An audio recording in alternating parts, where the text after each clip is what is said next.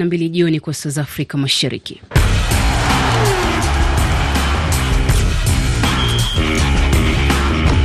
RFI, sauti za dunia. Habari za michezo, Benson Wakoli. Ah, bwana Benson Wakoli, hujambo na karibu. Sijambo Bi Minslet Ijai. Tuanza hapa nchini, taarifa za mchezo ni nyingi tu. Tuanza hapa nchini, mwanariadha Faith Kipyegon mwaka uliopita, unafahamu kwamba alivunja rekodi kwa kushinda mbio za mita elfu moja na mia tano na mita elfu tano na sasa ameteuliwa kushiriki katika tuzo za Ultimate Global Athletics, uh, tuzo ambazo zitafanyika kule Madrid, na ukumbuke kwamba hizi ni mojawapo ya tuzo ambazo ni kubwa kabisa. Faith amechaguliwa pamoja na wanariadha watano katika tuzo hizo. Sasa tunasubiri kuona iwapo ataibuka mshindi au la. Kile ambacho unipendeza sana na Faith Kipyegon, unajua ni mwanajeshi pia, alafu ni mrembo ajabu, sijaona mwanajeshi mrembo na ni mwanariadha pia. Unajaribu kusema nini? Najaribu kusema na namwombea na namtakia kila la heri aibuke mshindi kwenye tuzo hizo. Kwenye mashindano ya uh, uh, samahani Tour de Rwanda ulimi umekula vizuri mchana huu, ndio maana unakuwa mzito. Uh, kule nchini Rwanda yamekamilika hapo jana na Joseph ambaye uh, mwendeshaji baiskeli Joseph Blackmore kutoka Israeli Premier Textar ndiye mshindi wa mashindano ya mwaka huu ya Tour de Rwanda. Anachukua nafasi ya raia wa Eritrea ambaye ni Henok ambaye hakufaulu kushiriki kwenye mashindano mwaka huu kutokana na kwamba alipata jeraha la goti. Tour de Rwanda hufanyika kila mwaka. Mwaka ujao nataka kutuma maombi mapema sana kupitia Christopher Karenzi kwamba nitashiriki mashindano ya mwaka ujao. Inabidi upige mazoezi, manake milima ya Kigali no. Mimi navyokutazama Benson Wakoli Mbona uniamini? Lakini nani kama utaweza kupanda milima ya Kigali? Usiwe mtu aina hiyo, mwanzo ni kuniamini. Kule nchini Uganda ni kwamba taifa hilo litakuwa mwenyeji wa mashindano ya kuwania uh, kushiriki ama tiketi ya kushiriki michuano ya Sakafa ya wachezaji wasiozidi uh, miaka kumi na saba mwaka elfu mbili na ishirini na tano. Waandalizi wanasema kwamba mashindano hayo sharti yaandaliwe eneo la Njeru uh, katika taifa hilo la Uganda. Kwa, kwa hivyo tunasubiri kuona uh, waandalizi watafanya nini kufanikisha mashindano haya. Kule Jamhuri ya Kidemokrasia ya Kongo, uh, klabu kubwa sana TP Mazembe imepiga kelele kwa serikali, nasema haiwezekani serikali ikose kutupa misaada kwa miaka mitatu mfululizo. Wanasema kwamba kwa miaka mitatu mfululizo uh, serikali ya Jamhuri ya Kidemokrasia ya Kongo imekuwa ikitenga, hawajakuwa wakipata chochote kutoka kwa serikali, licha kwamba TP Mazembe imekuwa ikiwasilisha ikiwakilisha, uh, samahani, Jamhuri ya Kidemokrasia ya Kongo kwenye mashindano mengi tu ya hapa Afrika. Kwa hivyo wameandikia afisi ya waziri mkuu kulalama kwamba Uh, wanapofadhili vilabu vingine wasahau TP Mazembe, kwani imekuwa ikipeperusha bendera ya Jamhuri ya Kidemokrasia ya Kongo. Bila shaka Benson, ni changamoto ambayo inazikumba ina nchi nyingi za Afrika Mashariki kufadhili hizi vilabu na wachezaji pia. mm -hmm. Ili wafanye vyema, ni lazima serikali iingize mkono wake hapo kufadhili wachezaji hawa na vilabu hivi na kuimarisha pia soka. Ni njia moja ya kuimarisha soka hapa Afrika Mashariki. Leo kwenye ligi ya Uingereza kutakuwa na mechi mwendo wa saa tano usiku ambapo West Ham watakuwa na vana na Brentford mwendo wa saa tano usiku, na kuna tetesi kwamba Cristiano Ronaldo atachukuliwa hatua na anachunguzwa baada ya kuonyesha ishara fulani hivi, ishara ambayo ikupendeza wa mashabiki uwanjani walikuwa wanataja jina la Messi. Kwa hivyo akaenda akasikiza, akaona haja mambo unawasifia Messi na mimi ndio niko uwanjani, akaonyesha ishara fulani hivi. Kwa hivyo ameanza kuchunguzwa kuonyesha ilezi sababu gani alionyesha ishara hiyo. Jioni hii taarifa ambazo zinatia moyo mashabiki wa klabu ya Everton ni kwamba baada ya kukata rufaa kwa kukiuka kanuni za fedha ya ligi kuu ya Uingereza, sasa wamepunguziwa adabu. Walikuwa wamepokonywa alama kumi mm -hmm. na sasa wamepunguziwa, wamepokonywa alama sita pekee. Klabu hiyo ilipandishwa kizimbani mara moja kwa pointi kumi mwezi Novemba kwa kukiuka sheria za faida na uendelevu katika kipindi cha miaka mitatu kutoka mwaka elfu mbili na ishirini na moja hadi mwaka elfu mbili na ishirini na mbili. Adabu hiyo kubwa zaidi katika historia ya Premier League ilifanya Everton kutoka nafasi ya kumi na nne hadi nafasi ya kumi na tisa na sasa baada ya mageuzi haya Everton ilikuwa inashikilia nafasi ya kumi na saba sasa wamepanda hadi nafasi ya kumi na tano lakini kwa mtazamo wangu kwa mtazamo wangu hizo na, na nafasi mbili hazipendezi. Ni kushukuru Minslet. Asante Benson Wakoli. Tupate makala mazingira leo dunia yako kesho. Thank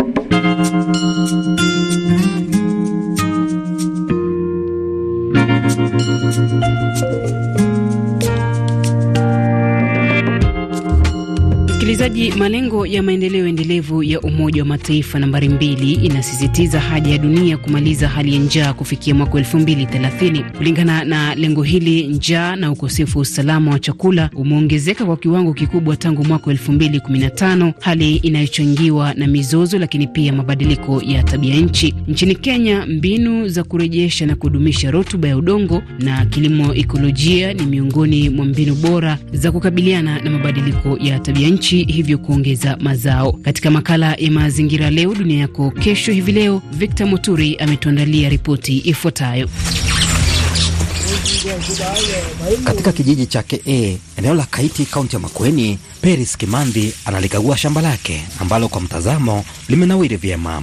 Kimandhi ni mmoja wa wakulima eneo hili wanaotumia mbinu ya kilimo endelevu kurejesha na kudumisha rutuba ya udongo yaani regenerative agriculture ili kuimarisha mazao wakati huu dunia inapokabiliwa na mabadiliko ya tabia nchi. Ukiingia kwa shamba langu utapata kuna viazi, utapata kuna mahindi, kuna mtama, kuna miogo na ni sehemu kidogo, lakini ukiingia utapata vyakula. Hata kuna vitu zingine ambazo sijataja, lakini mpangilio ndio inakuwa nzuri. Tunatumia dawa hizi zetu za miti, hiyo shamba itatumia kemikali kwa hivyo tunatumia tu dawa zile ambazo tunajitengenezea ambazo tunajua hazina makali. Sasa changamoto ile iko kwa wale wakulima ambao wajaingia kwa hii, wanaogopa. Kuna mkulima mmoja ambaye alikuwa ananiambia mimi hii siwezi, lakini sasa yeye ndio mkulima mzuri sana. Wakati alikuja akaona uzuri, amekuwa mkulima mzuri kabisa.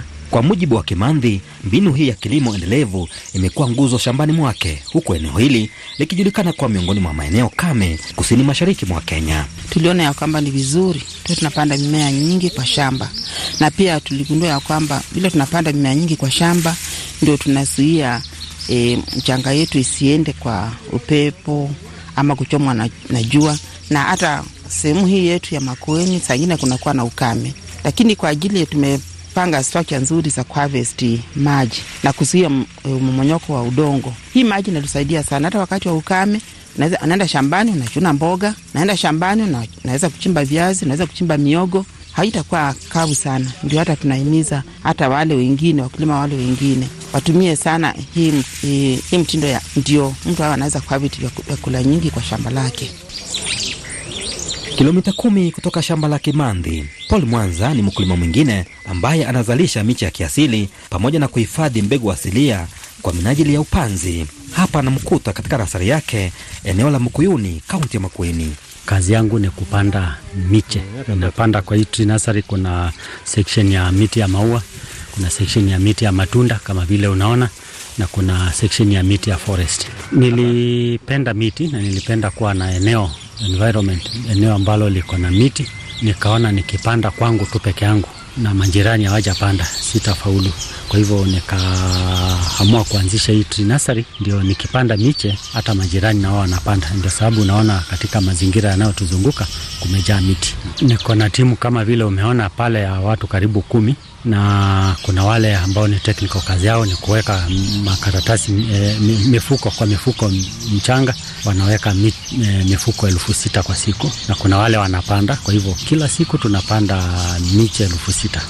Miti pamoja na kilimo asilia vimeonekana kuwa mojawapo ya mbinu ambazo zinaweza kukabiliana na mabadiliko ya tabia nchi kwa urahisi. Mwanza anasema kuwa uwepo wa miti kama hii shambani ina uwezo wa kupunguza joto ambayo inaathiri angahewa, kwa Kiingereza atmosphere. Climate change ni kama vile tunavyoona joto imeongezeka sana duniani, mfumo wa hewa unakimbia haraka kwa sababu joto ni kali. Sasa tukipanda miti miti inazuia hewa kwa kiwango kikubwa, na hewa ikizuiwa sasa, si inazunguka huku na huku na huku, inapoesha kwa kiwango kikubwa sana mfumo wa joto ambao unaendelea duniani.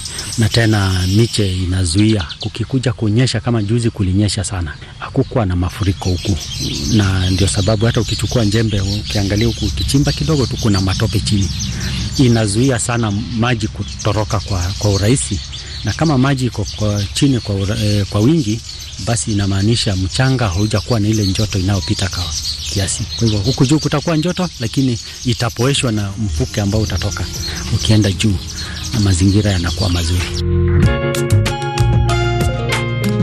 Kando na hii mbinu ya kurejesha na kudumisha rutuba ya udongo, yaani regenerative agriculture, mbinu ya agroekolojia vilevile imeonyesha kufanya vyema shambani kupambana na mabadiliko ya tabia nchi. Agroekolojia ni pale ambapo matumizi ya mbinu za asilia yanaimarisha mifumo ya kilimo ikiwemo bayonuai shambani.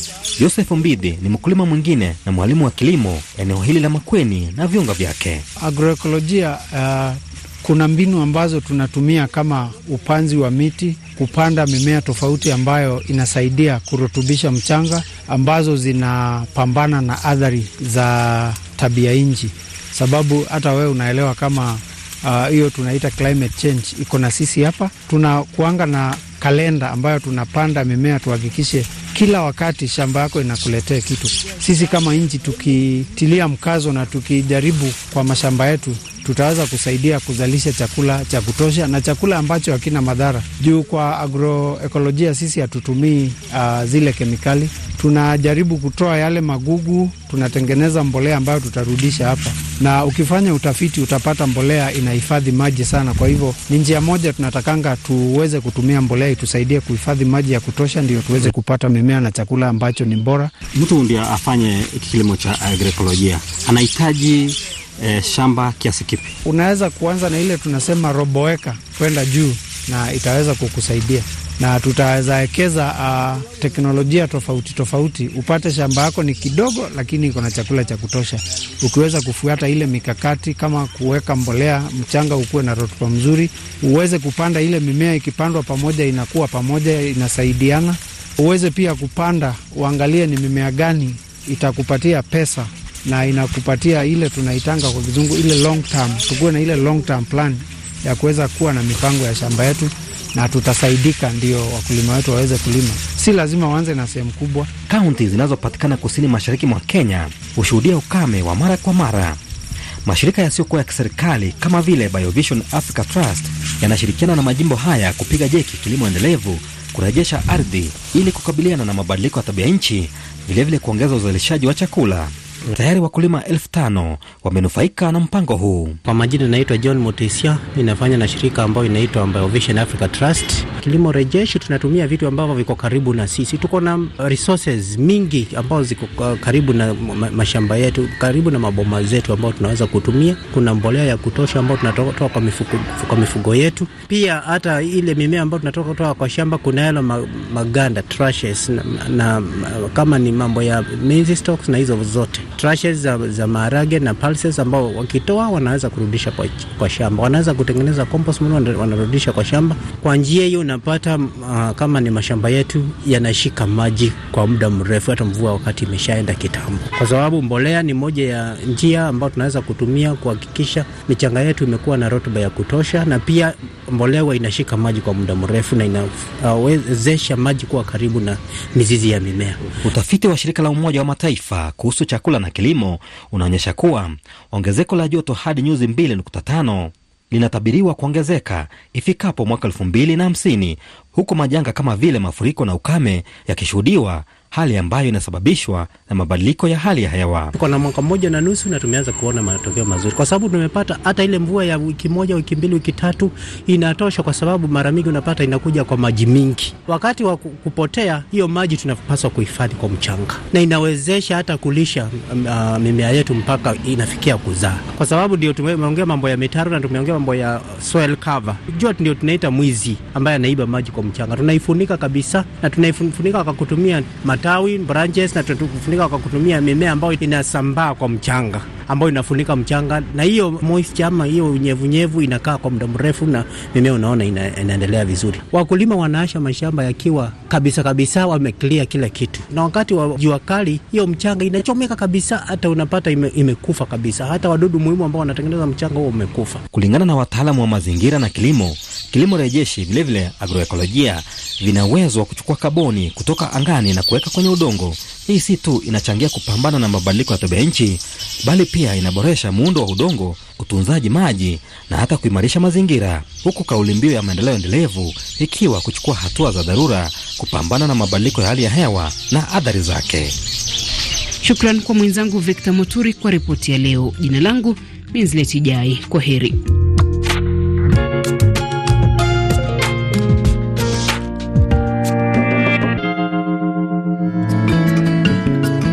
Tupate kwenye twitter.com RFI sw.